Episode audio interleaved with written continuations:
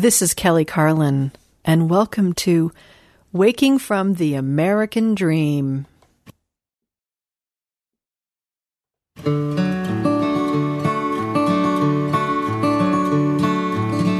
the blue night sky, powdered with stars. Beside the rocks, breathe back their stored up heat of the day. Below the black void, ahead the trail that winds. Let your worries be as few as mine. I traveled for hours by the light of the stars. A warm wind rushed down the canyon side. Singing in the pinions, my little dog behind. Let your worries be as few as mine.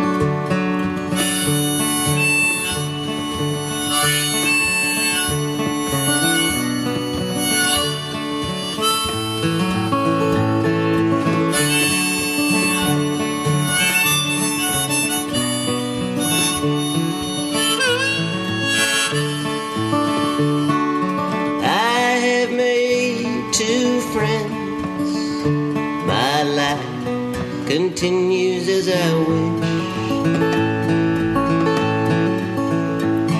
A cloud has passed before the sun. My camp for the moment is in shadow.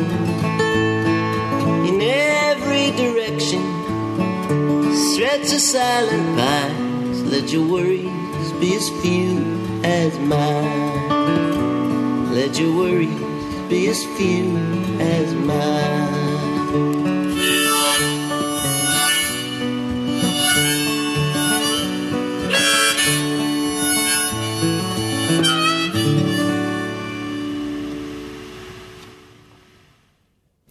Well, that was Mr. Dan Byrne, who's become a regular here on Waking from the American Dream, thanks to Logan.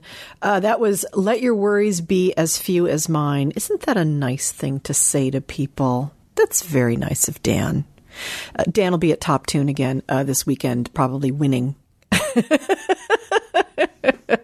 people are going to start. He's does he show up and people go, uh, poor Dan.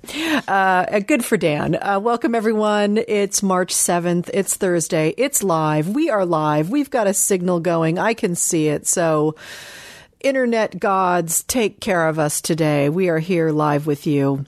Hope you're all doing well. Uh, I know some people in the Midwest are recovering from uh, large piles of snow that have gathered around their cars and homes and businesses.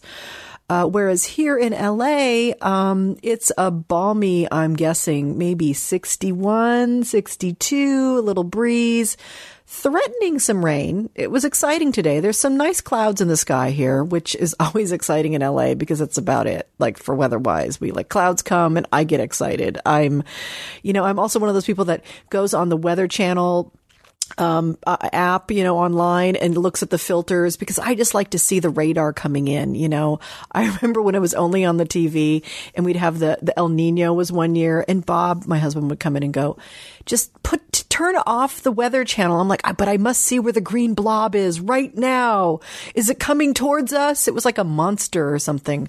I'm a little obsessed with weather. I think because there is no weather here. I'm sure if I lived in uh, Detroit or um, Pittsburgh, or God forbid Fargo, um, I would be like, fuck this weather. I hate weather.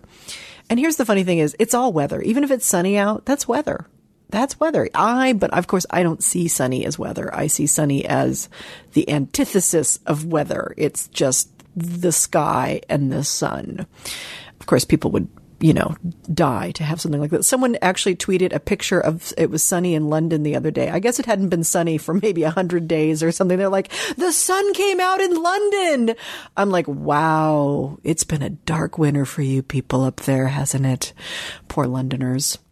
Uh, so welcome everyone. Uh, I hope you're all having a great week. Uh, good productive week here. Been very busy doing all sorts of things. Um, uh, tons of things. I thought, my God, I've got so much booked. If I could only get paid for something. it's such a crazy career.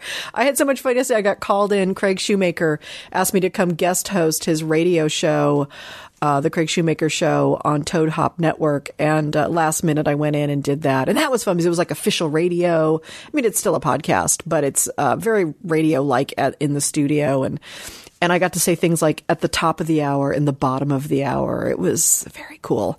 Uh, so that was great fun.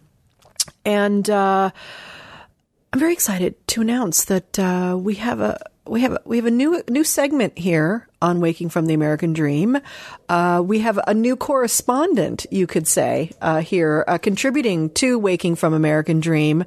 Uh, so here now with the latest of news is uh, State of America. State of America. Good afternoon, boys and girls, and welcome to State of America. My name is Happy Go Fuck Yourself, and I'm here to tell you, my fine fellow citizens of America, all you need to know about what is going on in our fine, beautiful, perfectly happy Go Fuck Yourself nation of America today. Item number one. No, the magnetic poles have not shifted on Earth. It's just that progressives are actually agreeing with something Congressman Rand Paul is doing.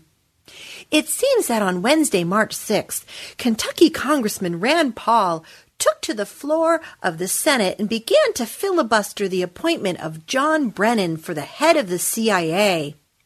It seems that Representative Paul doesn't like the fact that our president has the power to send out itty bitty little cute planes that can shoot people dead. You know, like American citizens. And guess what? The lefty lefts of this country don't like that either. I'm just over the moon that we are finally all, in the words of the great humanitarian Rodney King, just getting along. Item number two. Hey, you left coasters. You no longer have to stay up at night worrying if those crazy North Koreans and their missiles could give you one nasty wake up call. It seems that the super duper supreme leader Kim Jong Un has a new friend, a new American friend, Dennis Rodman. You may know him as a bull or a worm, which is very confusing. Or you may remember him from that Dear Man Donald Trump show, but now he's a Harlem Globetrotter. Literally trotting into rogue states, bouncing balls with psychotic world leaders, and bringing peace to the Pacific Rim.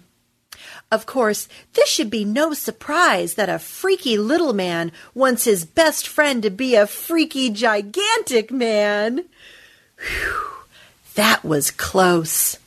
No more Ambien for this little lady tonight. I'll be sleeping like a maniacal despot. Item number three. I know we've all been fretting and doing plenty of hand wringing over our beloved Hollywood sister Lindsay Lohan. Oh, the troubles she has seen. So many ask, why can't we just leave her alone to have her mental breakdown in private? You silly nillies, that's not very fun or American of you. But what is? Lending a helping hand. Dearest darlings, you no longer have to furrow your sweet American brow over Ms. Lohan. She will be just fine now that the great thespian and guru Charlie Sheen has come to the rescue. It seems that Mr. Sheen has offered to share his sage wisdom with Ms. Lohan about being hounded by the world for just wanting to have some good, clean American fun. Mothers, fathers, rejoice! Soon he'll be opening up schools for wayward daughters of narcissistic parents near an olive garden near you. Save those pennies! How could you pass up an opportunity to rub shoulders with an icon while diving into a basket of all you can eat garlic bread? Well, that's all the time we have here at State of America. Until next time, let's all do what we do best here in America. Keep those little heads up our fat asses. This is Happy Go Fuck Yourself signing off. Ta ta!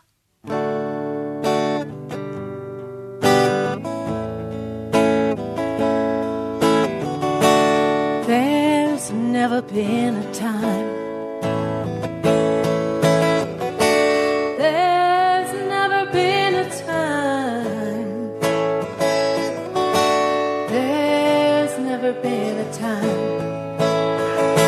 As fucked up as this.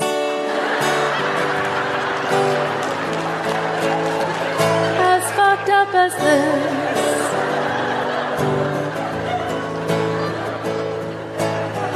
I didn't fuck it up. You probably didn't fuck it up. But they, whoever they are, they fucked it up. Now it's fucked up.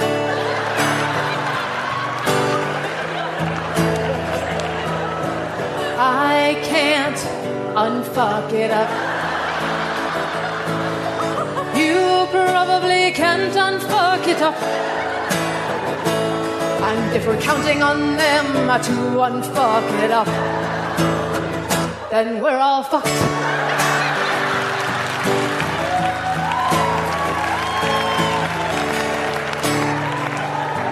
Okay, now here's where you come in. You don't have to sing, just turn to the person next to you and ask them nicely Did you fuck it up? Go on, ask them. How about you? Did you fuck it up? Now sit back and look at them and say, because you look like someone who could have fucked it up. Now it's fucked up.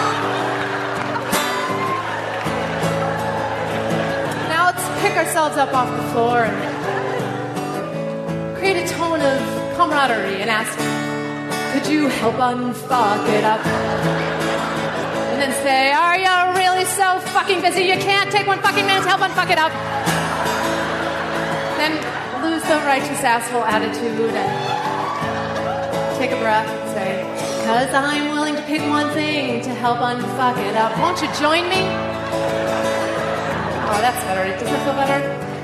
Yeah, I'm feeling the love. The problem is that you just can't help feeling bitter that it's fucked up to begin with. You just go round and round like this. Okay, back with me now. I didn't fuck it up. Let it out. Come on. You know you feel it. You probably didn't fuck it up. You don't have to believe it. Just go with it for now. But they, that's right, shift the blame. They fucked it up. Now it's fucked up. That's right. Okay. Yeah, you're clapping, but the problem is deep down inside, you're feeling depressed and hopeless, right? You're just gonna change the world. What the hell happened? Okay, I got it. We're gonna come together for this one. I need your help. We're gonna fill this room up with love and inspiration, and it won't last past the time you leave here tonight, but everybody on this side, let's all unfuck it up. Okay, real loud and proud, let's all unfuck it up. Now you gotta keep going without me when I leave you. Here we go. Let's all unfuck it up. Doesn't that feel good? Keep it rolling. Now over here, special part. It's a little repetitive, but it's fucked, it's fucked, it's fucked, it's fucked, it's fucked, it's fucked, it's fucked, it's fucked, it's fucked, it's fucked. Can you do that? It's fucked, it's fucked. Okay, middle, ready? I wanna be an unfucker. I wanna be an unfucker. That's right, it's fucked, it's fucked, it's fucked, it's fucked, it's fucked.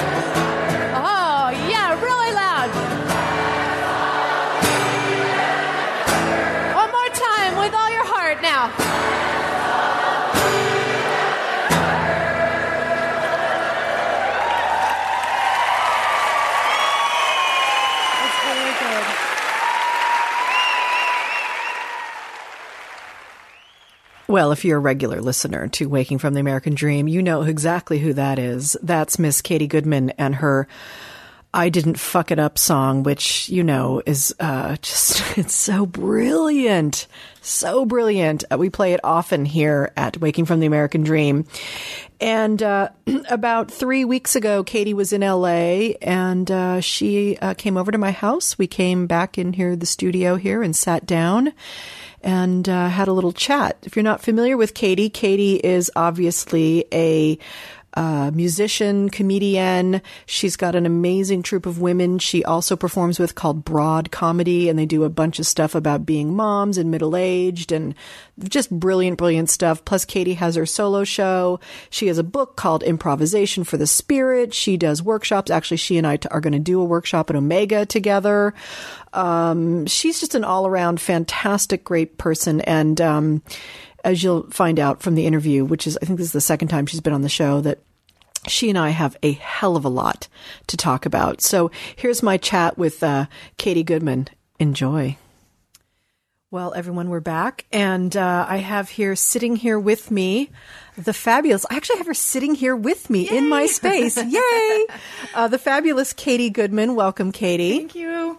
I'm moving in here. Yes, please. I don't need much room. I'll just take that dog bed over there. This is the greatest house. Oh, thank you.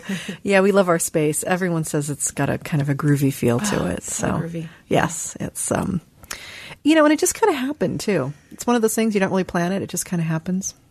It's nice. I mean this in a good way. You can tell that you've been here a long time. Yeah. Because it's very personality driven. Yes. I love that. It's all of our quirks are all Yeah, over the place. yeah. Absolutely. I was looking at um, uh, when you were on the show last, and it was March of 2011, which that kind of freaks me out. It's been two years. yeah, because it seems like recently. It does. Yeah. It does. And just, I, I know for me that last two years have been uh, just an enormous change in my life, a huge amount of work I've done and things have been happening. I'm like, you know, I went back to therapy in October and said to my therapist, this is what happened the last two years. It's been two years since I'd seen him. And he looked You at me and in he- an hour? Yeah, and he goes, gee, and he goes, Jesus Christ. All the things that you wanted to do, you're doing. So Oh, that's great. Yeah, it is a great. yeah, it's good. And I'm in therapy for good reasons, not for crazy reasons. uh, but, but I wanted to, before we do anything else, I just wanted to catch up and, and, you know, hear about what you've been, you've been, there's been new things going on for you the last few years and new direction and new, you did some solo stuff. And Yeah. so, so what's, what has changed for you in the last two years? I was just picturing when you said two years, though. I feel like the whole last year was just election. I'm just so Yes. glad 2012. I know. But that I'm kind of, so glad it was kind of a time suck a little bit, yeah, the election. Like, leave it. Like, uh, Did I do anything last year? Except complain and Oh my bitch. god! I guess I moved to New York. Oh, That a was in small there. thing. yeah. So been there for a year and a half, which has been really fun. Yeah. And, and what made you move to New York? Well, we were touring and touring and touring, and you know, we lived here for four months, and and uh, and a bit in New York, and a bit in Boston, a bit. And we have a home in Montana, and it was just really, really crazy. I lived in Montana for a long time as like our home base for sort of a. I think it was just like a healthy Type A person needs to have a grounding place. So Needs did- to have the big sky country. yeah, and I didn't. I mean, what was great is in my 30s, I did not lose my shit, hmm. and I would have absolutely in New York or LA. and I've lived in LA four times, a year each. And but And you I- you know you know when to retreat. Yeah, exactly. So, um, starting when I was 19, you know, I learned that early. So I, um, anyway, so that we lived there and then we would tour from there. And then it just got too hard. And we'd take my kid, we'd take him out of school. I don't really recommend that. Yeah, that's tough on a kid. And he's awesome and he's gregarious and he's flexible. Um, but it was also starting to be, you know, he turned, I guess, eight when we moved there, and he was starting. His friendships were deepening, and he needed to have long term friendships, you know. And he still has those in Montana because we also run a summer theater camp, and we'll always have that, and that's kind of like a nice grounding way to come back after a year of New York. Um, but my kid hates New York. Does he really? Yes, it's so funny, Kelly, because I'm a I'm not a Montanan like in any shape or form, except that all of my Montana friends are from somewhere else and they've all lived it. You know, it's sort of like it's this beautiful, amazing place. Yes. but I'm not a rural human, Right. and so I don't see you in the pioneer dress thing. no, No, it's not your thing. Um, but you know, but I also do know how to survive a snowstorm in my car. Like there's some shit that I learned. But um, so I moved back to New York, and I'm like, my people. Uh-huh, You know, exactly. So very happy. And then he's like, this blows. it's dirty. There's mean people. I mean, there aren't mean. They people, get this actually. much sky I to look at. Yeah. Oh, that's a huge thing. There's no stars. Yeah. We try to go to the park, but we're all stuck inside. There's no trampoline outside for him. You know what I mean? Yeah. Or you know, we're on a fifth floor walk up, so he'd die if we had one. But um, so that's been kind of interesting, is seeing like who I created. You know, we, Mm. my husband and I like made this little rural kid, and we're not. You know, or Soren's more in between than I am. Right, right. but so it's been it's been like for me it's been more of a homecoming. My family's all from New York. I grew up in Boston, and so it's been like th- there's art, there's fucking art every Yeah. hour of the day. Yeah. and not just obviously museums, but there's literally every Like night. right, you know, ten thousand things to do. Three in the morning. Yes. you know, it's like the Edinburgh Fringe Festival all the time. It's the energy of that yeah, too. which is like my favorite thing. You can't maintain that No. for more than. I was going to say 25 days, but around day 21 is when I lose it there. but, you know, and we're going out um, uh, to see things two, three times a week. Mm-hmm. Absolutely, you know, Mm. and not just, I mean, we're not just seeing Broadway shows, but our friends are in things. We're seeing comedy or. Um, I've gotten back into improv, which is so fun. Oh, um, to actually, I've had a I've had a troupe of um, me and five guys for mm, probably 15 years um, that we've been an improv troupe together and touring around a little bit, but we've slacked off more and more and more as we've all had children and moved and everything. So then I got to New York, and it was bizarre because it was the one thing I didn't think I'd want to have that be a big part of my life. But I got there and I was like very isolated because I'm doing a solo show Yeah. which is so weird. I've never done, I don't know how comics do that. And especially to be totally gender stereotyping women who seem to need, as a stereotype, more community. Right, right. do. Yeah. Which may be one of the reasons that there's. I had I've had this conversation with Caroline Hirsch of um, Caroline's several times, and we're we were just sort of for years trying to have conversations to figure out like why, you know, the women aren't. There just are less to choose from. She's incredibly supportive. You mean less women in comedy? Yeah. Yeah. And I, yeah. I really, this year, I was like, God, I mean, obviously it's difficult. You're going out at night. There's, you know, the I men can't. audience. I can't imagine the little bit I've gotten to tour this last year with my show. My husband comes with me because he runs all the audio visual stuff. Mm. Yes, and so that's wonderful. I can't imagine being a solo, solo, solo person out on the road and having to go to those comedy condos and and do all that kind of world. I mean. Yeah. uh, my dad protected me from that and I get it now and I'm I, I, I, it may be just because women are we're just wired differently and I, think it's a much lonelier thing. I don't know. and I've had Broad Comedy, which is my four women troupe, which is actually why I'm here this weekend. We're shooting a web series, which I'm really excited about. I'll tell you that later. And, you know, I have them and we go, I meet them everywhere now, at least. I would say once a month, Mm-hmm. and I get so excited before I go, like I'm having you know a date off somewhere in the world. It's just so nice to see them, and we're all backstage curling our hair together, as opposed to I'm backstage at Joe's Pub in New York, like wah wah, and Yeah. I'm like curling my hair by myself and texting my girlfriends in this completely needy way, like, "What are you doing? Anything interesting to tell me while Yeah. Sit here?" What do I do with myself back here? Yeah. Yeah. So, and intrinsically, I'm a theater person. I mean, I grew up Mm. in, I, uh, you know, I guess I'm see, I'm learning all these comedy terms. I came up in theater. I didn't come up in comedy clubs. Right, You know? And- right.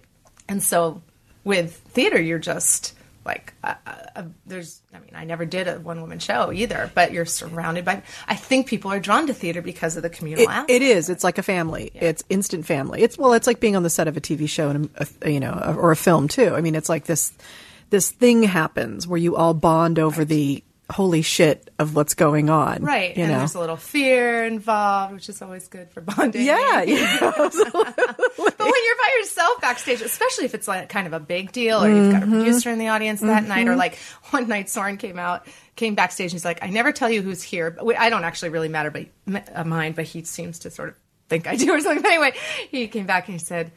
Gloria Steinem, like Kathleen Wow. and Jimmy, Wow. and oh god, I'm forgetting her name, somebody else, and I was just like, oh wow, okay, hmm. and so then you know you're backstage, kind of pumping up by yourself too, which mm-hmm. is also really, really hard. Do you, do you have any advice for that? Because I've that been? I've been trying to find. I mean, I'm learning my way through this also, and uh, trying to find my own routines backstage. Do you have anything you do that helps you ground or connect? Yeah, or I mean, I run stuff, run lines because that's what you do in theater, you Mm-hmm. Yeah. know, or I sing and warm up a little bit.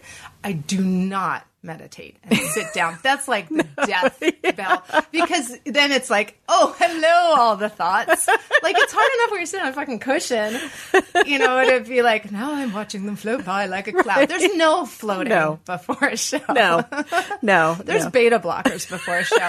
and actually, I will tell you, I did discover beta blockers, which are um, they stop your adrenaline from building up. Right. And the only reason I took it is because as a music as a piano player, I never did it in theater. Mm-hmm. But as a piano player. Even if I'm not actually that emotionally nervous, there's some little adrenaline thing that kicks in. Right. And when I do theater or with broad comedy, there's always like a giant moving thing in the beginning. Like with broad comedy, we do a hip hop number in the beginning. Right, singing. right. We So get you're- that out. right, you're- but right. in this solo stuff, I'm standing there with a guitar. I'm sitting on a piano. There's nowhere for the adrenaline to go except into my fingers, and they're shaking, and then I Mm-hmm. fall off the keys. So I started taking it, and it's awesome. And I was like, why didn't somebody ever tell me this? before? And I, I learned it from like a violinist. Yes, my know? friend who's a violinist told me about it Yeah. too. Yeah, yeah. I've never done that. Right?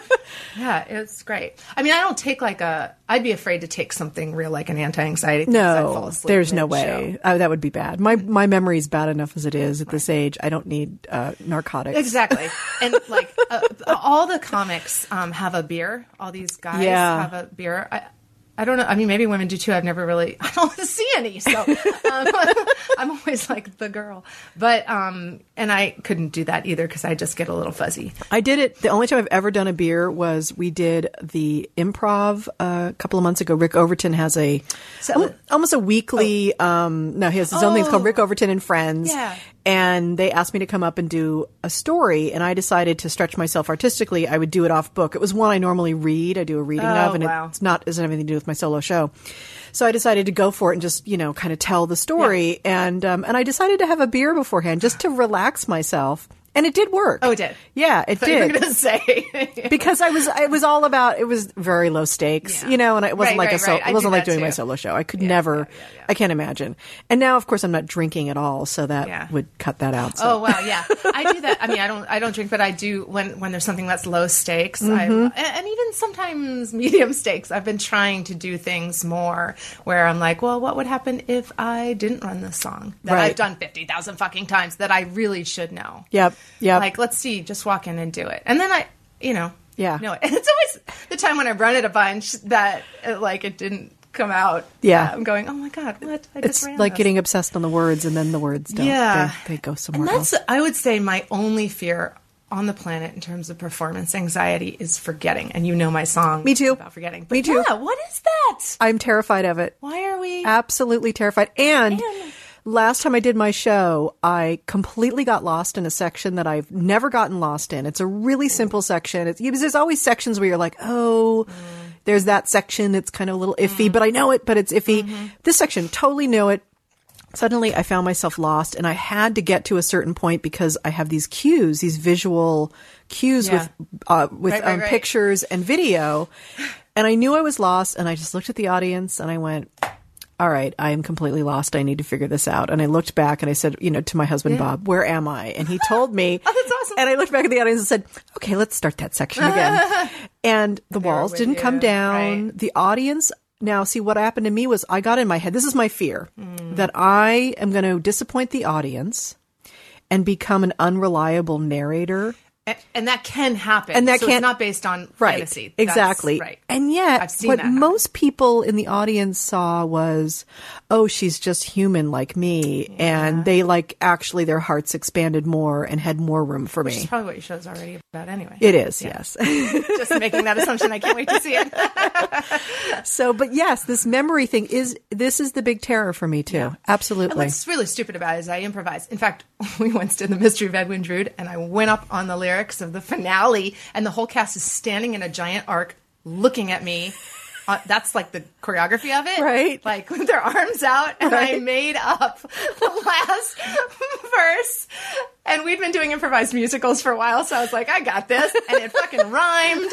I was so proud of myself. And actually, I will say, just sort of spiritually or personal growth wise, that that was a more wonderful experience than almost anything. I went on with confidence. Um, and I have been way less nervous about going up on stuff yeah. since then. I, I did uh, a show a couple of weeks ago. I did an essay about perfectionism, and because I'm really starting to to deal with this because being on stage, the part of us that wants to be perfect, it's the part of us that's afraid to not Right, remember right, our right, lines, right. that we need to be perfect about it, and seeing that when we're not perfect, there is this opportunity for. Um, God, just a lot of self compassion and love, and then confident. There is something about failing that creates confidence. Yeah. How weird is that? If you decide to pick yourself back up, for sure. Yeah, of- And well, yes, of course. But I think there's some people who see that as um, a human failing as opposed to just an artistic momentary failing, Mm-hmm. and then they don't go on. And Mm. that's like I used to. I used to teach voice lessons when I was college. One of the ways I made money was I taught voice lessons to people who were tone deaf. Hmm. I don't think I've even talked about this since then. It was like 20 years ago. Well, a little more than that. Uh, and um, they would, every single one of them, first of all, I don't believe there really is a thing as tone deaf. It's just they don't know how to listen or they've been they just feel bad about themselves and they can't do.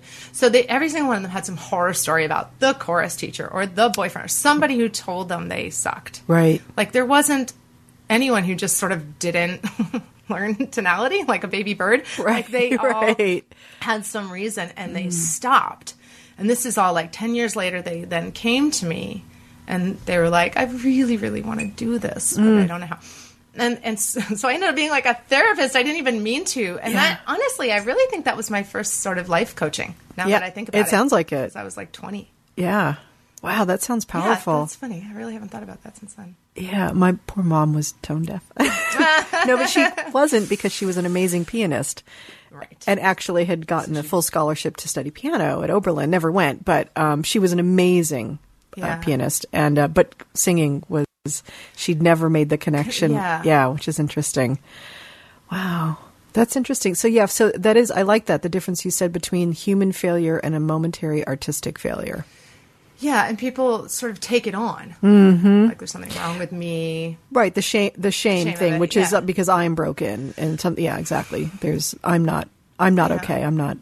And I think actually, just to segue back, it, that com- comedians are people who um, either have had something broken or have had those moments and they've decided to be funny about it and sharing. Not, I mean, there's some people who are like just political, Right. Um, and they never say anything personal whatsoever. But even in the, they're they're destroyed on some level by what's going on in the world politically or something, and they need to um, torque that back into a healthy way as opposed to just crawling under a rock. Yes, and right in the fetal position, and and I do that too. I mean, that's that's the problem with. So now, when I ran a theater for 15 years, we did a lot of like Christopher Durang, David Ives, like a lot of fun, great stuff, but it was not topical in the least. And then Broad Comedy, my women's so Broad Comedy is like this four woman troupe that I, my husband and I write and we created, and um, we do a new show every year. It's always right within like three days of the election, which sucks either side of the election. I, I don't know why we always do it then. But so we're like going, Soren and I go on this starting in August, like this news binge for like mm-hmm. three months to write this show. And then we try to make it so that the material will last. And I pilfer from it for my solo show too, but we try to make it so my, so the material will last through the year. Mm-hmm. so yeah, it's like war on women, little bit of specifics about Todd Akin that could be taken out and made about somebody else. You what I right, mean? So- right. But it's really hard. And after it, I swear to God, thank God it's like Christmas time or whatever after that and Thanksgiving because all I want to do is just like hunker with family and not read the fucking paper and just I I just I feel so sort of like used up Yeah. by it. And I, I don't know how, you know, we, you and I have some friends who do like endless political, Endless political and, humor, like, yeah. Putting out content every few days. And I'm just like, whoa, Yeah, I'm not. In, really have to stay up on it. I I'm just not that good of a citizen. I'm sorry. Well, I think it's also like you and I, I'm just going to project onto you. Here. Please do. Please project all but you want. It's it, it's impossible to maintain that level of if you are compassionate about Yeah. it. Like I, I mean, and again, I have no idea if this is a gender thing, and I don't want to make that assumption at all. But like, I really find that my more of my women friends are unable to sort of watch. You know, genocide and rape and everything Mm. co- so consistently Mm-hmm. without crawling into a hole. Yeah, I think we.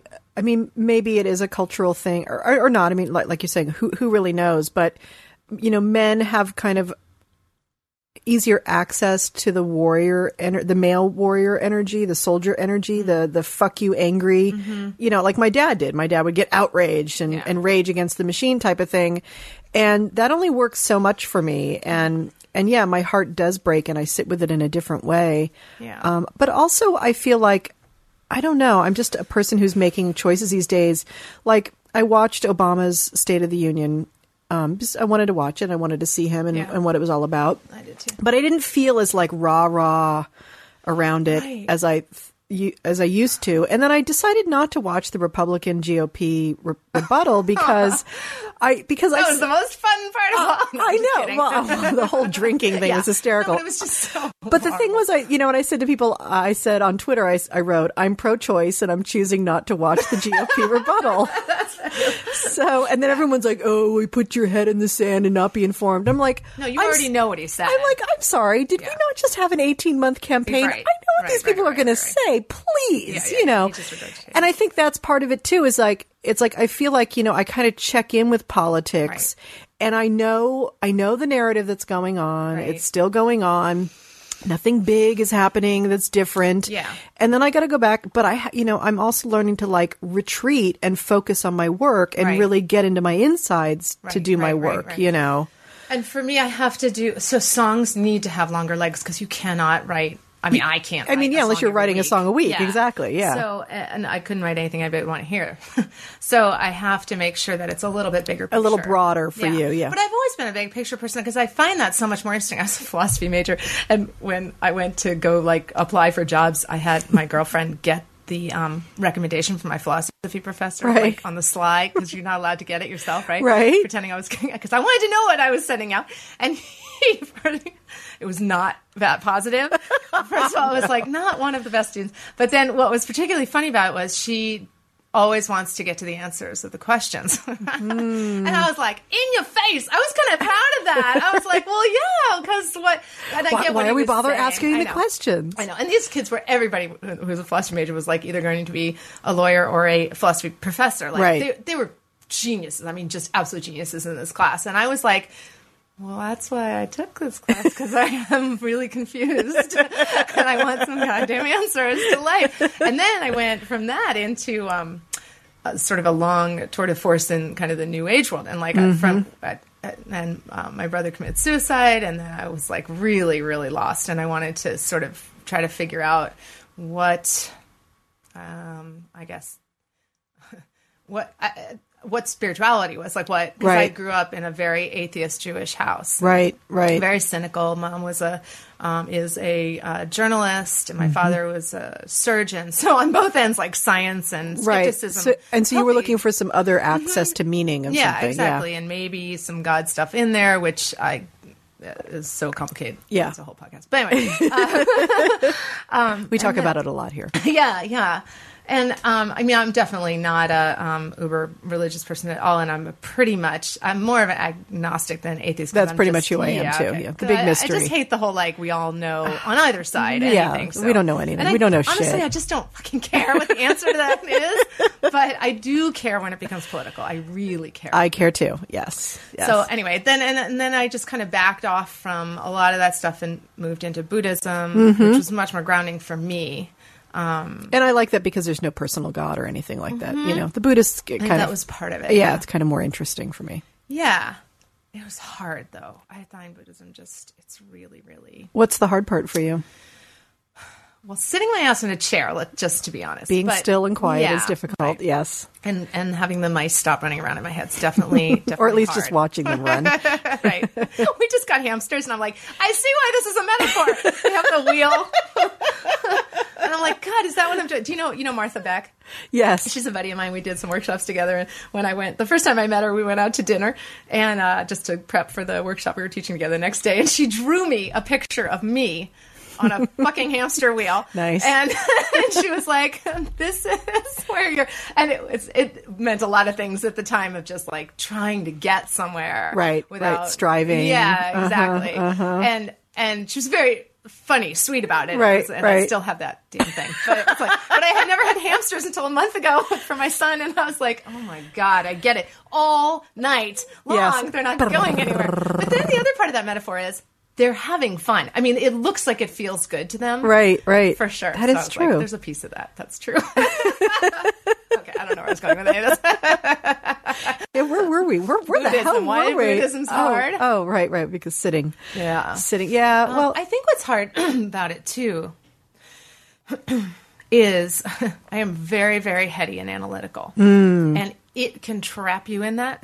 yeah. and it's I, I think Buddhism in general, and most of the Buddhists who've I was about to say have gotten anywhere, but you know what I mean, are um, are like the deal is to be intellectual. at sometimes with insight meditation, but then to really, really get out of your head, Yeah. not let that own you. Yeah. Um, so I haven't managed the second part very well. Yeah, you that, know. that ha- uh, hammering is my husband because he's forgotten we're recording in here. So uh, he's doing housework at Yes, something. you have him to thank for all. I this. do, I do. He can hammer, I suppose. the, with I don't know with the Buddhism thing. I um, I mean, I think the Zen stuff is intellectually stimulating to me. I mean, Alan Watts is. I just thrive on that stuff. But what I've been studying lately is the stuff called uh, the Big Mind Process with Genpo Roshi, and. uh Oh, did you just interview? yeah, Yeah. he's he's he's been on my show a couple of Yeah. times, and he uses the voice dialogue technique, you know, talking to your inner voices, Right.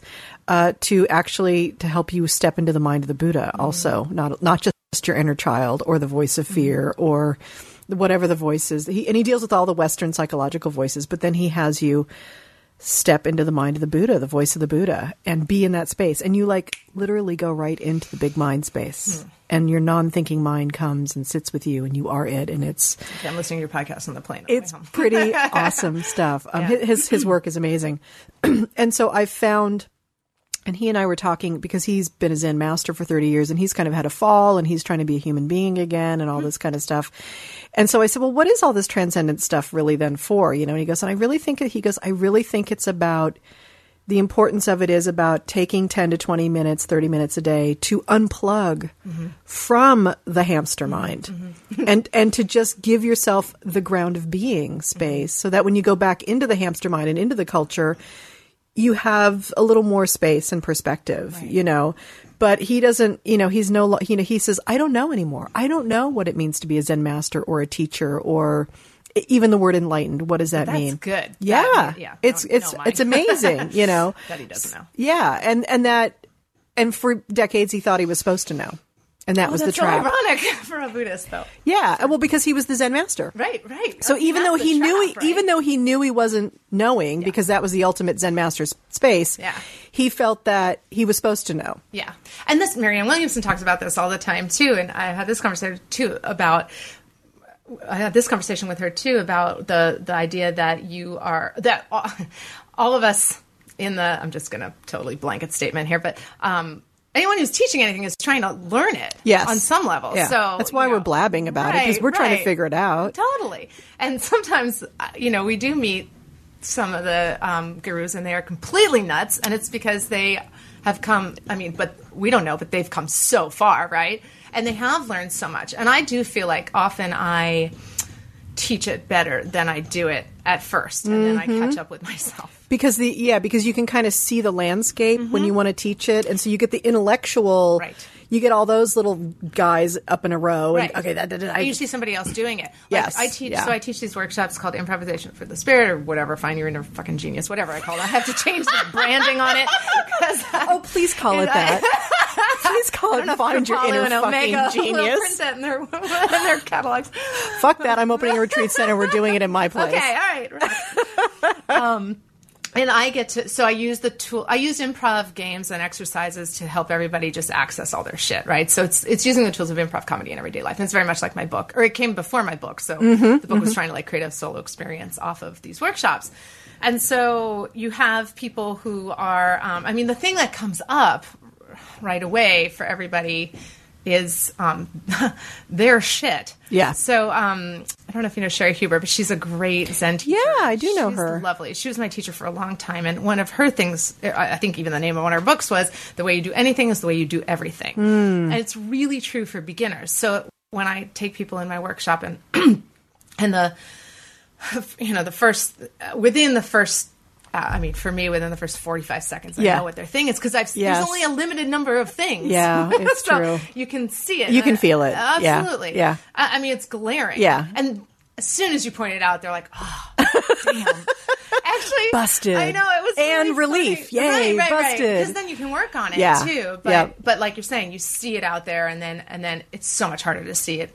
Yes, yourself. of course. And I go back and I That's the blind spot. occasionally right. I occasionally read part of my a little couple pages from my book before an interview or something. If I'm they they were like, let's talk about this chapter, and I'm like, first of all, I'm like, did I say that? I just have no memory of writing that. Wow, I'm good.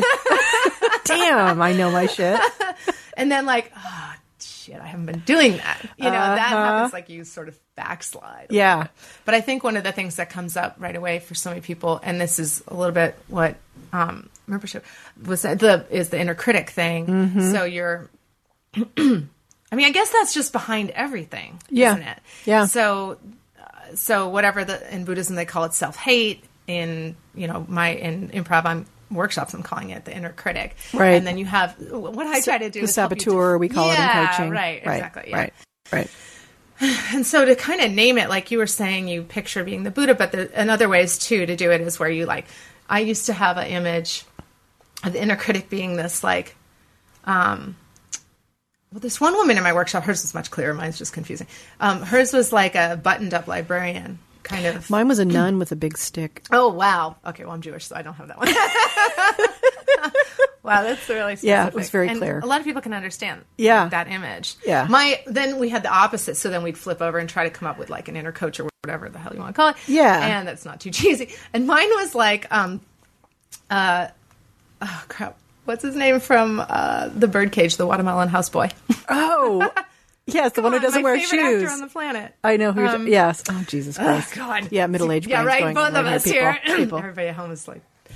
Um, and so he was just like completely fabulous. You look Right. great. You're doing great. You know, like this whole, and that to have like that kind of an image Mm-hmm. helps me kind of what you're just maybe describing helps me in a very like modern, not wifty and humorous way, kind of Mm-hmm. like tag right into that, um, feeling. Mm-hmm. And also, whatever you do, I mean, the whole thing with anything is the practice, right? So you're sitting there, I need to be doing this, but you're sitting there for 10, 30, 10, 20, whatever, 30 minutes, depending. Um, And it's just getting easier and easier and easier because you sit down, your brain's like, oh, yeah, we do this. Right, right. Oh, we know how to get to that pathway Yeah. because we do it every day. Yeah. It, it is a practice thing. I mean, it's the same thing with writing.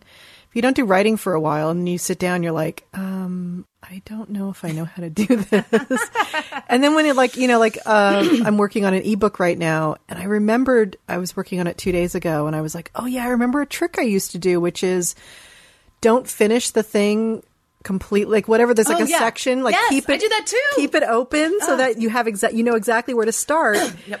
The next day or the next time you pick it up. Or leave off it, for me, it's leave off at something exciting, yes dramatic, yeah visual. but leave off somewhere that you know exactly like what like you can feel the energy pulling you into it Mm-hmm. Yeah. immediately and i was so excited i was like oh yeah that's gonna help me because I, because I, but I'd forgotten that trick that I did for myself because I just haven't been sitting and, and working in that kind of way. Oh, so you're saying, sorry, I'm just so excited about the creative process, but you're saying do it like in your spiritual practice as well. So you leave off, no, well, no, I'm just talking about like just in, um, you're in writing. Yeah, just- just in writing, yeah. Yeah, I'm just so, okay, so then I just extrapolated. What would, I wonder if there's a way that you can do that in sitting. In sitting. It's all about closure. Yeah, I don't So, know. like, how could it be that you want to get back? Like, for me, I'm just having trouble doing it. Yeah. Committing to it. Um, Um, you know, it, what is about that? I was trying to, th- man, I was trying to think about this the other day, but what is it that is, you know, we want to do these things. We want to write. We Hank want. Azaria. Sorry. Oh. Oh. oh. My God. That's my Thank life. God. Right there. Thank God that came back. Thank God. It makes you feel like you're not completely insane when the when the name comes back. So you, you have to And it share it. probably makes you feel not insane that I just did that. Totally, thank you. Okay. Yeah. Sorry. totally okay. But I was thinking about this the other day how okay, here's some things that we like we know we want to do. We want to we want to do meditation, we want to we want to be a writer, you know, like, we work with I work with clients all the time with this, you know, oh, I, I want to get to this but they we're stuck and we can't get back into the role of it or we procrastinate with Yeah. all this kind of stuff. And I thought, isn't that weird? Because these are the things that we sit around fantasizing that we want to be. That is not what the rest of the world wants us to be. It's like you know i want to be different. I want to be a writer. I want to be uh, i want to claim this for myself. And yet then we put it in the the category of the should category which for me is like what the you know your parents or the culture wants you to you should be doing this and i'm like how does how do we get that so confused i mean Oh, oh, right. you know how do we take this thing that we want to do and it ends up in the should category and we end up having a relationship with it oh, That's interesting. that it's in the should category now, just like we would with like you should brush your teeth or you should get a colonoscopy when you're, you're 50. Well, that one's a little clearer why you don't want to do it. yeah. So that's interesting. So you're saying there's some point at which it goes from being like fun and joyful and easy, and then yeah, and then we, somewhere in our yeah in our psyches we some sort of human unconscious habit, it ends up in the should pile. But is that because you're cre- we're creating a piece of it that's a should? Like it starts out like I'm just I mean I'm not a painter, but I'm just painting this picture and it's totally beautiful and joyful, and then it's like there's an art show. yeah, I should get it ready. right. It becomes an idea about why you're doing it, or Yeah. or how you're how it's going to make you live into something, That's or thinking. yeah. It, so it becomes it becomes an idea, no longer an experience of something. And I've never had that happen. I mean, maybe I'm being a little bit over extreme here, but I don't think I've ever really had that happen with theater Mm-hmm. for me in performance, like in rehearsal. It's the Mm-hmm. one place that um, I never dread. Get the should. yeah. Yeah. The, the only part of it for me is uh, the writing. Once I sit down, I'm fine. But it was the memor- the memorizing of my show. I have a 90 minute show. Yeah, see, that's I'm getting a shit about that. Yeah, and the memorizing I get. It's I think because it's just so fucking boring. Yeah. I don't know.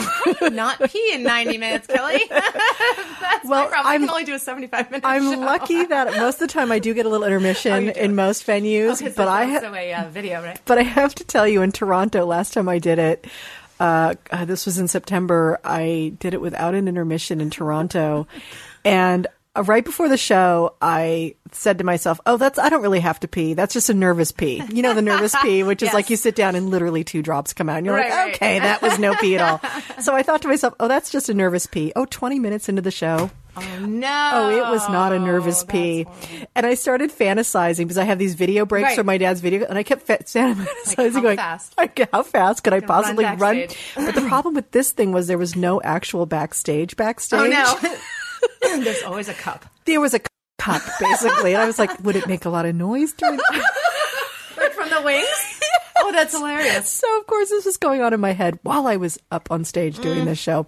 Oh, we've done the cup. I will I ne- tell you. I will never- because we uh, end up getting hired at like these Planned Parenthood dinners, and it's like you're in the um, bus boys' little Right. closet, Right. waiting to come on. And the bathrooms are like through the crowd. Through the crowd, right? And you have to change costumes. Yeah, um, I got no shame. It's showbiz, kid. Plus, Get we- used to in it. In Montana, our theater had you had to go all the way around through the lobby to go to the bathroom, and and there's a nice little patch of hidden grass right out the back door. grass I will take any day of the week. beautiful view of the mountains. We were always like, "This is the best outdoor theater pee ever." That'll ground you a little bit. Totally. Pee on the earth before you get on stage. exactly. Looking at the mountains, I do miss that actually. Oh my god, that's funny. Because there's alleys in New York. I, I go Yeah. warm up in the alley, and there's literally rats. And I've taken pictures and sent them back to like my friends in LA and all these nice places where they have beautiful theaters. And I'm like, and here's where I'm warming up tonight. Here's my little audience Mm-hmm. backstage. oh my god. Wow. So I don't even know where we are now because I think we started talking about broad comedy or something, and I don't know how we got here, but who cares? um, uh, what was it like for you? I mean, besides the being backstage and being a solo artist now, but now being on stage alone for you, how, what have you learned from that experience? Besides the lonely part. Um, yeah, besides the lonely part. well, I really feel like I can kind of count on myself more. Like there's definitely a lot of um, confidence, absolutely, that I can get through an hour and a quarter no matter what. In fact, I've been sick. I've been nauseous. I've been um, exhausted. You know, I had Yeah. flu coming on, like all these different things, and And you just- and you do it. Kind of, we Yeah. call it the magic of theater. It's And- true. although The I adrenaline of theater. Yeah, but I've, but if you take beta blockers, you don't get that. Oh, damn. so a couple times I've come off, I was like, there was no magic of theater but you just kind of keep going. And also, um, let's see. I think the other thing is here's the really big difference, Kelly, is having being even with broad comedy. I did do some solos to the audience, but the majority of the pieces were musical numbers, like original satire and then sketches like what we're shooting this week, and is um these park bench sitting moms. Like it's kind of sex in the city but soccer moms. And they're Right. talking about sex on this park bench. And it's all very highbrow juxtaposed with the fact that they're talking about sex Right. like what is it you know uh, uh, like it's totally sexist that there's no great words for blowjob for women. You know like this whole like intellectual conversation. So anyway i don't i went off on a tangent there because i'm excited about doing this tomorrow. But um so we're uh, we're basically doing theater and there's a fourth wall. And so the whole like busting the shit out of the fourth wall thing is so new to me and i've never been heckled And I'm still not really heckled because I'm in sort of classy places, and I think people take one look at me and they're like, "Don't heckle the poor girl," you know. but um, but a little bit, you know. And I, Right. it's not like I don't know how to deal with it because I improvise all the time and I MC, so I've had that. But like you, you can't really get heckled in the middle of a song and keep going, especially if there's accompaniment. It's I mean, Yeah. you can keep going, but it's really difficult Yeah. You can't stop to respond. Right. And I was doing um, the song that I did in the green room. Um, These are the things I can't fucking remember. Mm-hmm. And I didn't, I hadn't done it in a while, and I had some college friends there, like from college, and they were in the audience. And uh, I, and the line is, "These are the things that my forty-year-old brain just can't recall." And he yells out. 43 because he's my age from and it so threw me like no one's ever shouted in the middle of a song. And it was my buddy. I was so i just completely cracked up. And we had a great time and i just we kept i kept going. And it was totally fine. Yes. but in theater you never break. No. You're so trying not to break. Yeah. so it's all kind of like and then looking staring at the audience for the entire Yeah. hour 15 i'm not i am me i am not playing a part i cannot hide Mm-hmm. Yeah. behind playing a part if i say something stupid i said something stupid Right. if i delivered it badly i can't like in the next line be like oh that's just this dippy character Mm-hmm. it's like katie was just moronic so Mm. it's so much more um, revealing so much harder Mm-hmm. so much harder i just Hmm. can't even believe how much harder it is and I don't think I'm um, sort of like long term.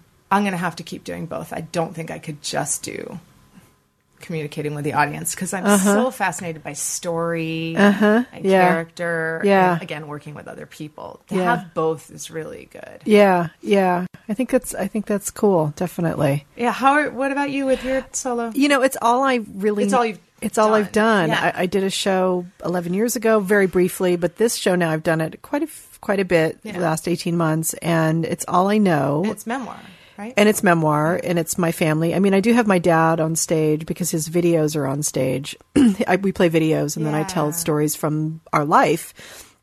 And um and I do I'm narrating and then I'm in a scene where Mm. I'm actually the I'm the little girl version of myself or I play my mom or I play Mm. my dad and um but it's it it took me um per, Paul Provenza is my director. So he is? Oh, yeah, that's great. I didn't know yeah, and so one of the hardest things during rehearsal was not me jumping into like the big emotional moments where my parents are like brandishing knives at each other and insane on cocaine and stuff like that.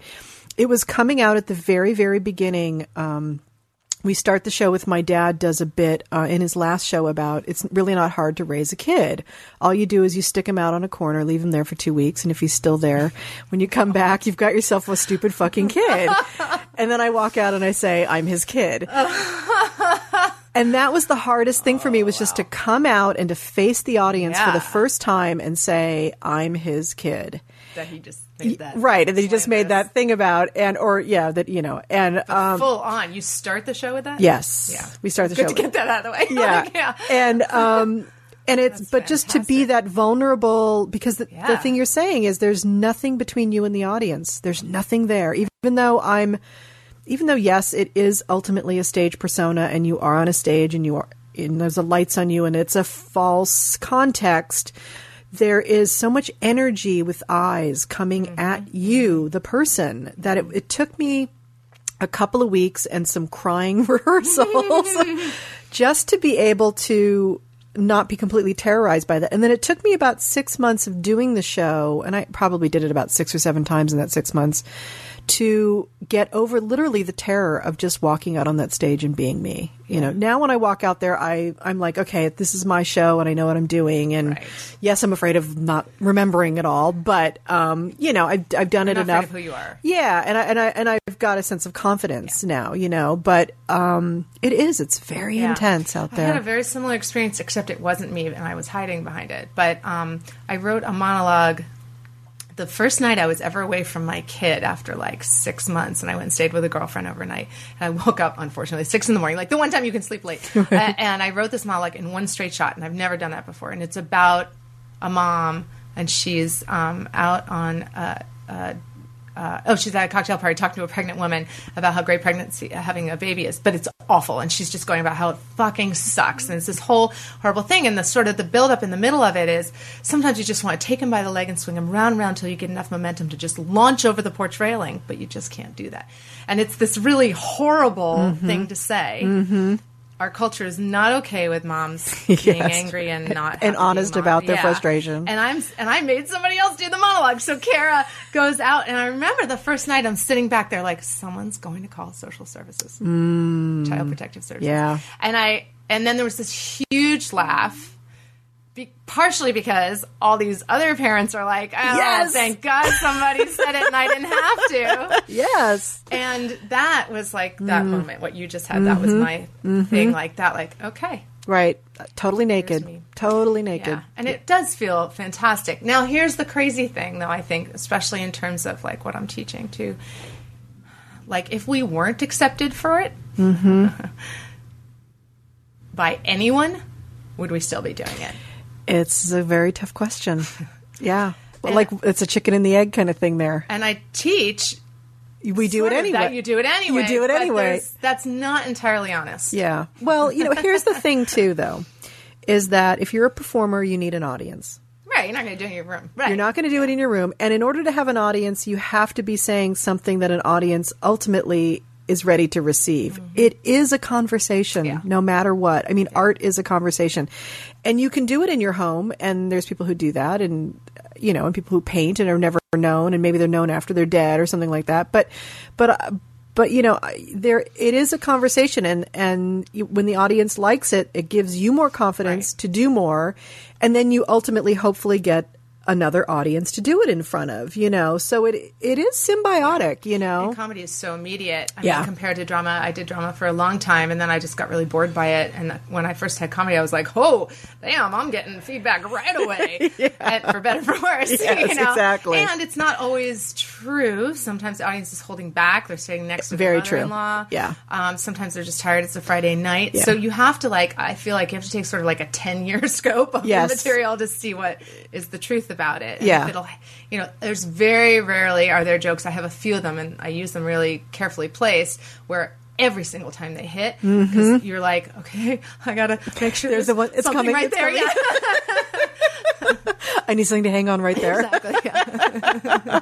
That's so true. Yeah, my show, I, I don't have a lot of big laugh moments. I have a few, and it's very, you know, mostly poignant and pretty serious. Um, but I have a couple of those, and and you know, there was one night in Toronto. The fr- it was a Friday night actually. The audience was very tired, and Canadians are a little polite anyway, and.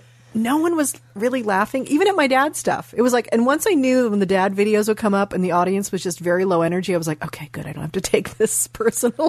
because George Carlin can't even make them laugh. yeah But I know they were listening. There is a whole different audience. You know, when you do poignant stuff, and I've because I do poignant stuff mostly, uh, you learn to feel into a listening audience. when you say poignant what do you mean like I mean, you know, not co- I don't do comedy. I mean, it's not what I do. I do I do storytelling. Yeah. You know, and it's mostly pretty serious stuff. And you know, I always tell people, you will cry at my show. You will laugh, but you will cry. Trust me.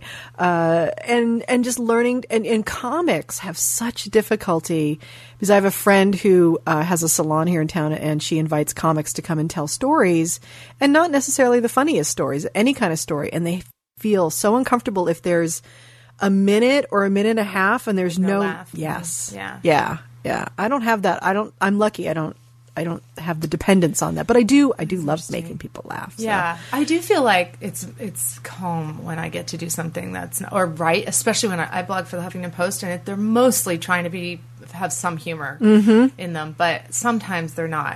Mm-hmm. Yeah. and um, um, it's always like, well, that was an easier day. like kind of a relief every now and then. yeah Um, yeah I, yeah i find it like for me the comedy has to come pretty organically i can't write fun i don't feel like i write funny and i just write me and some Mm-hmm. Yeah. days i'm in a funny mood If and something ironic, it's just yeah, I mean, Twitter's actually taught me to be to write stand-up jokes, like because you have oh my 140 god, characters. I know. Yeah, it's been a really great training. you. Yeah, it- Yeah. yeah, it's been cool. Yeah, hard. The, uh, the other thing I was going to say about YouTube and stuff is that it, um, and Twitter, but mostly YouTube, is you and Facebook, you get back such um, skewed feedback. Yeah, because yeah. it's only the people I I think ignore on either end. Yes. either they love it or hate it. Yeah. You don't get the middle because they don't bother to. They don't bother. They're not moved. So it's like this manic depressive response, and it's really hard to make any judgments on your work. Well, see, way. yeah, you can, and that's for me. Like as from like a Buddhist stance, it's like it's all illusion. Yeah. Whether they love you or they hate you, it's all an illusion. Anyway, and don't right. listen to it because Yeah. you, I don't think you can get a real understanding of an audience. But also with a live audience, when you were saying that you stand there and you're looking at them all you, all those eyes, Mm-hmm. um, that is also pretty new for me. And a lot of my life, the um, spaces I've worked in, the lights are in my eyes anyway, so I can't see past maybe the front row. Right. If I could Yes. see. Yes. So I just pretend I'm, I'm. They're not there. Like, Alone it's in the really shower. Easy. Yeah, it's really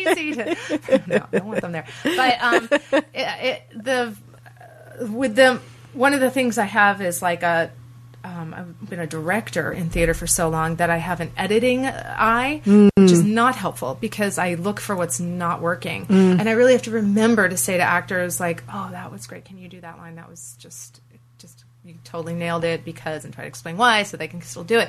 But I used to, especially in my 20s, I was always just picking at the things that weren't working in like a type A overly efficient way. We only have a little bit of time. Let's I'm go through this, people. You know what I mean?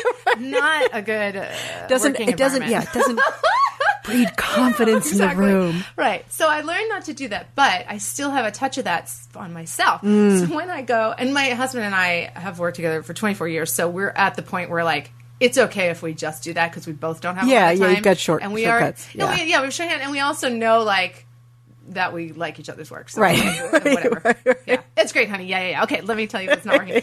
But so I still have that part of my brain. So I look out at that audience, and I my brain goes to the guy who's not smiling, Right. the lady who's got her head cocked. Like I, and Like- I have to force myself to look at the people who are laughing and smiling and actually connect with them because the person who is not smiling doesn't really want me looking at them anyway. They're like, back off, bitch. And you, but you know what I've learned about the person that's not smiling? They're probably in their head having their own experience, Mm. Totally. Well, and it's Soren probably a really smile. a rich, deep Exactly. experience. Yeah, Soren does not smile or laugh at anything out loud Right. unless it destroys him in a great way. So I sit next to him at things and I look over. He's got like this concentrating face, you know? And I'm like, oh my God, I'm so glad I'm not on stage seeing him. But, um, concentrating face. you know what I mean? Yes, and, and I- he's, afterwards, he's like, that was awesome. I loved it. Hilarious. Right, and you're like, but you looked Oh pained. I know. Yeah, and he does that in rehearsal too. And Oh, that's so funny. Mm. I, I have learned that there's people, like you said, they're just having. They this are. They have this deep experience, Yeah. and always shock. It's like, oh, see, I'm projecting all my shit on the audience. Right, right, right. Totally. And I'm so compassionate for my friends that I'm a huge laugher. Like people should a- hire me. To be yes, I'm a big laugher too. You Yep. can hear me and all my friends like CDs totally. in the back. Yeah, uh, you know, and what's one of the things I've been learning about because I've I've had very little performance experience in my life. I mean, I've it's so funny, dreamt of it for decades. Yeah. and now I'm actually getting some that's so stage time, which Yeah. is really which is really cool. And and it's changing my experience of watching American Idol. I won't have to talk about that another time. anyway, um, and I was watching uh, Smash last night. Changed my experience of that too. Very interesting. but um, one of the things I'm learning about that when I'm in my head thing on stage, maybe looking at the audience or like wondering why aren't they laughing or, you know, or how's it going or all that kind of stuff. Learning to really connect to my body now on stage and be in my body because um, the uh, what I've learned, fascinatingly enough, is the more I go and feel and be within my experience on stage, the more the audience is actually drawn into the actual experience because I'm storytelling. So, um, because what I was doing at the beginning when I was feeling that the audience wasn't connecting, whether I was wrong or right about that, was I was like trying to energetically lean out there and pull force them onto Yeah. the stage with me. and I would get off stage and I would be exhausted. And, and Paul would say to me, Kelly, you're doing 10 times more work than you need to be doing. Yeah, and I'm like, really? I, but how do you do it? I mean, you know, and he's like, just, you need to just be here and people will fall into you. Like, be the magnet. Don't be. yeah. yeah. And, and so I, this is the new thing that I'm really playing with and loving Mm-hmm. to play with because it's something that I can give myself an instant note on stage with, which is like connect to your body, Kelly. Where are you feeling this moment in, in you know in the story? It's great. I don't think I really do that.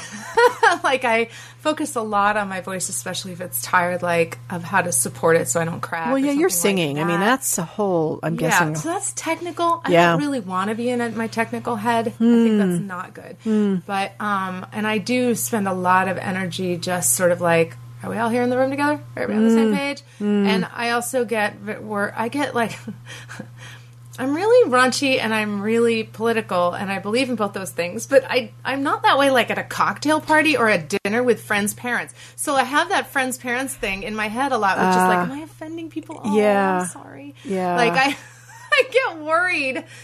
Not of what they think of me, but that like I've upset them somehow. Right. Like, so you're wanting to take care of the audience. I'm wanting to. T- oh, nice with the life coach. Ah, that's a lot of work. That's so funny because I don't think I really want to take care of anybody else in my No, life. I know you don't. That's not my thing. I know. Anywhere else. yeah. And yet, that's a lot of work because you're doing your work and you're taking care of the Oh, audience. that's so good. Oh, Yeah. you're good.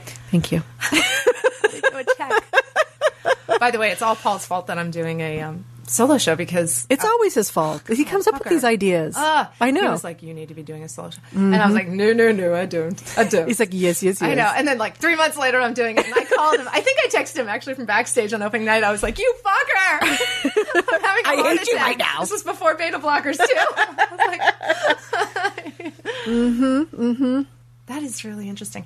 You know, it's so fun having other people call you out. I was um when uh Martha Beck, who I read, I just respect her so much because I really feel like she knows what she's doing on so many levels, and she's really funny and doesn't take herself seriously.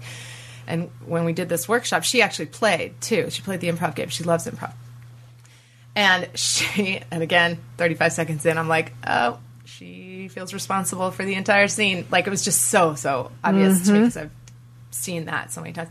And so, you know, we I stop a lot at the end or in the middle or whatever, and I'm like, okay, what was going on for you right in that moment because you didn't let anyone get a word in edgewise, and that's not a problem. But the thing is, it looked like you thought that was your job, and to to make sure that nobody else had to had to work that you were taking care of everybody. And she was like, "Oh no, it's the pirates who don't do anything," which is her. Do you know that song? No. the pirates who don't do anything.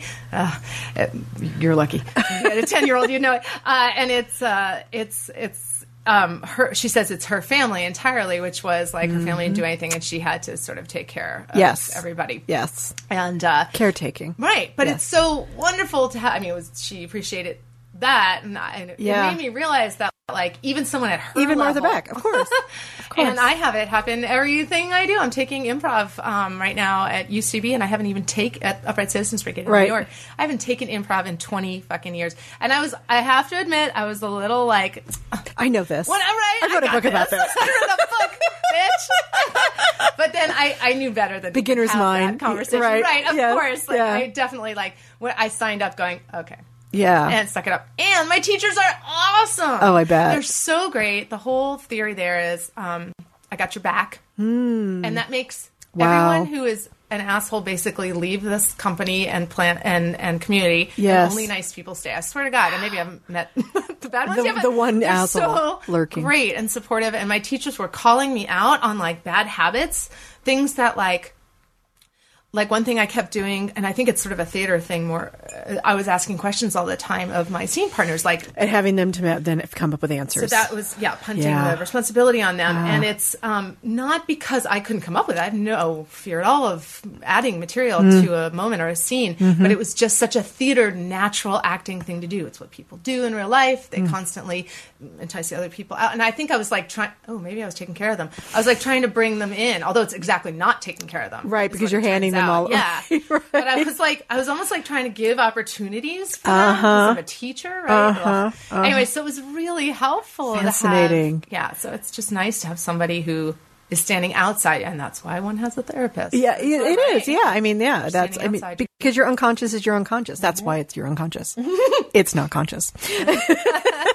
you can't see Oh. it. I know it's so frustrating. Um, I'm excited because in a couple of weeks I'm doing a local show here. It's called TMI. And it's focused on Hollywood and entertainment stuff. It's a sketch show, but it's like Saturday Night Live and they have a guest host. So I'm going to be the Oh, guest host that week, but I get to go in and like kind of they've picked my brain about ideas and characters that I want to do and things in my life that I hate in Hollywood and things in Hollywood that I hate.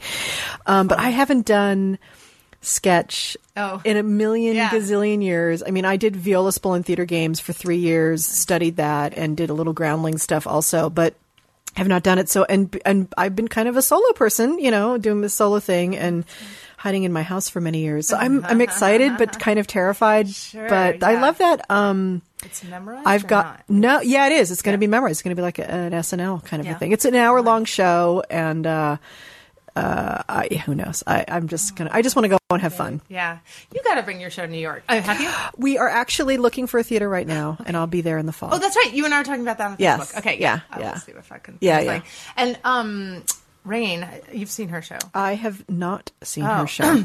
well, there's obviously a lot of similarities. Uh, yeah. walking out and being like, and here's Hello, me, the, yes, the hello. result of this. Yeah, and she's Yeah. been doing her show a long time, and she's she's you know evolved a lot with it in Yeah, over that's ten years and stuff like that. So Yeah. Oh, really? Yeah, yeah, yeah. She was doing it almost. 10, I was in grad school when she was doing it, and my neighbors came over and like, oh, do you know do you know Richard Pryor's daughter, Rain Pryor? And I'm like, yeah, I've heard of her name.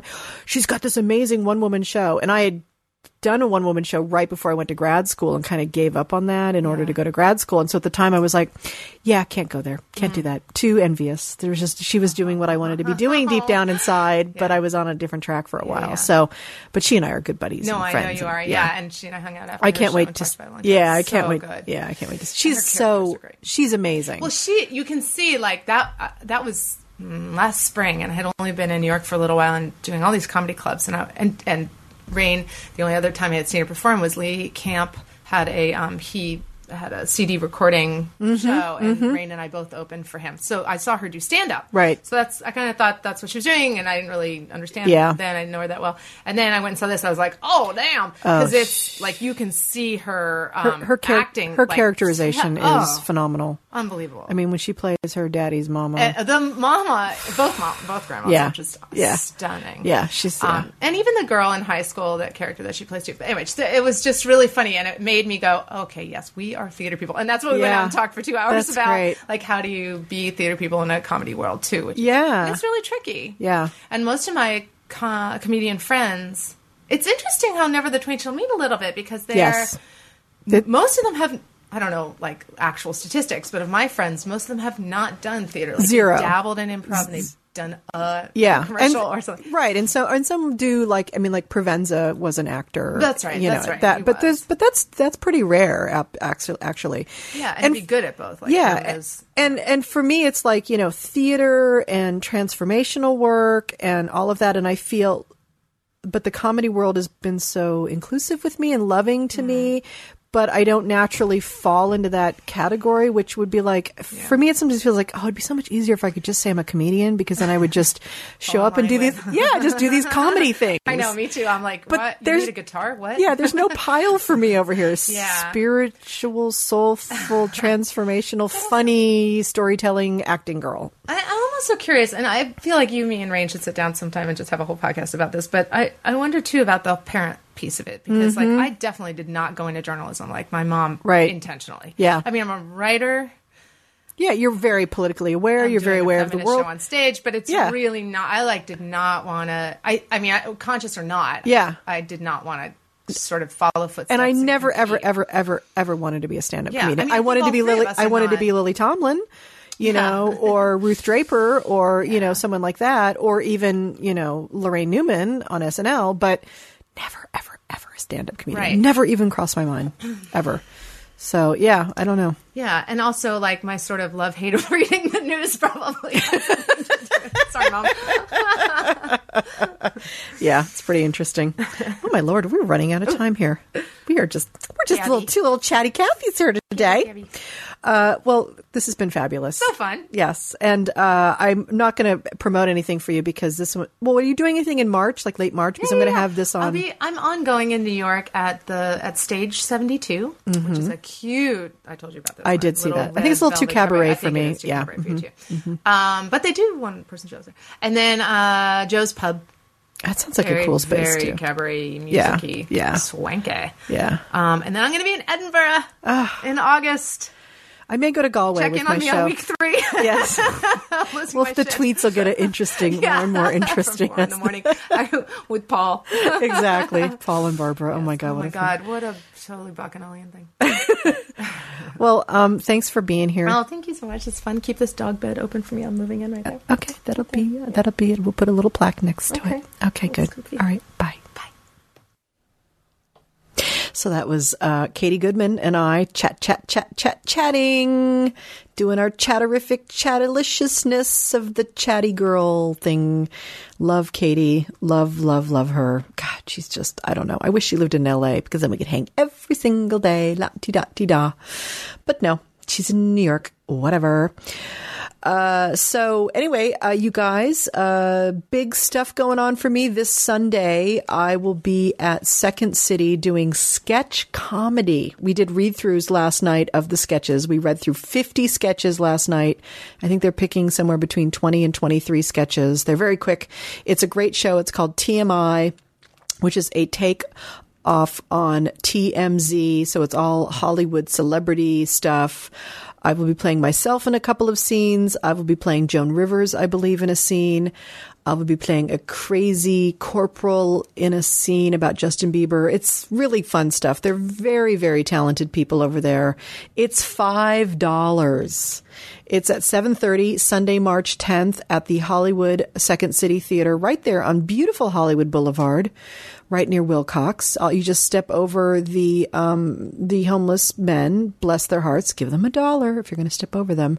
Uh, but I do recommend avoiding the urine. Um, uh, you know, that's just not good. Uh, and so come see me there. And then later this month, a Carlin Home Companion is um, moving. We've moved to the Acme Comedy Theater, which is on La Brea. Beautiful theater, 99 seater kind of a place. Uh, would love to see you come out. Uh, $25 for uh, more than 90 minutes of entertainment. It's the, the minute per dollar amount of entertainment for that show. I mean, even within each minute, the entertainment is deep and thick, people. I mean, I really, I, it's, it's good, rich comfort food, uh, type of entertainment. You get your money's worth. Uh, come out and see me talk about, oh, how my parents met and how my dad thought the sun had exploded and the crazy music my dad made me listen to and uh, the the one thing that dad and I could not agree on, even in the end. Hmm, mystery. Come see me there. I would love to have you all come see me. And Logan, what are you up to this month? Are you doing anything? So much is going on. I'm gonna be at Uncabaret and I'm gonna be at the M Bar, and I'll have dates for you probably next week. Uncab, that's so fabulous with Beth Lapides, uh, her fabulous show downtown LA, and the M Bar. Hmm, M Bar, very nice. Uh, okay, so everyone, you guys have a great week, uh, and uh, be kind to your loved ones. Pet your pets. That's why. Is that what we call them? Pets because we pet them. I'm wondering. That would be a question my dad would ask, wouldn't it be? I wish he was here. Uh, and um, I want to thank Logan. Thank you, Logan, for coming out today. And uh, I want to thank our new reporter, Happy Go Fuck Yourself. She's fabulous. We'll have her back. And uh, thank everyone at Smodcast. I'm sorry if the feed went down and you didn't get all of the feed if you were listening live, but you're listening now and it's in the archives. So you're in the comfort of your home, well, even though you were before. Or maybe you're jogging, or maybe you're in the car. Who knows where you are, but you're listening to me. Thank you so much. And if you want to support our fabulous work here at Waking from the American Dream, please go to my website, kellycarlin.com go to the Waking the American Dream tab, check us out, hit the PayPal button, you know, send five, twenty-five, fifty thousand dollars, whatever you feel comfortable with, billionaires. We're good with whatever it is. We love you all. And support our work here keeps the lights on, keeps the gas in the car, and uh, it keeps Happy Go Fuck Yourself very happy she needs to be happy. Uh, that's it. So, uh, leaving the show here today, we're going to play uh, a lovely new song that we have here by a band called Terrible Button. Funny, funny name for a band. Fabulous. And uh, their song is called Mother's Medicine. Enjoy.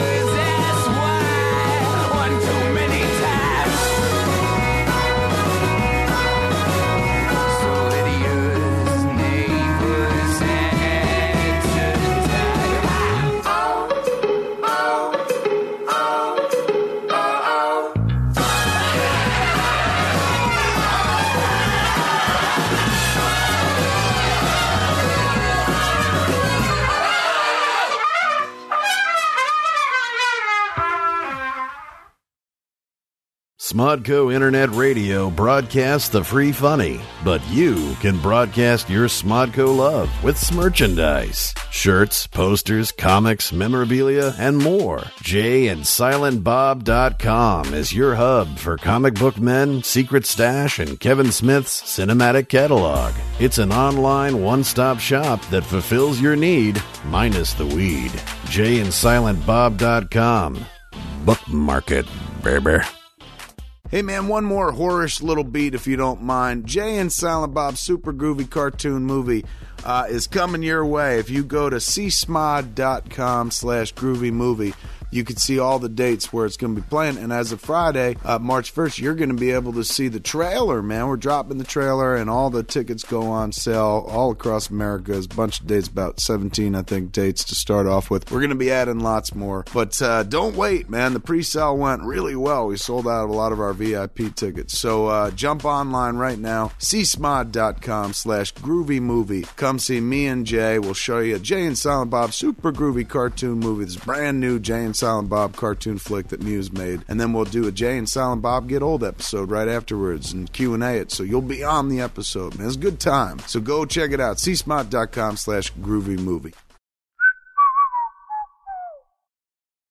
This has been a production of SModcast Internet Radio. Sir, only at smodcast.com.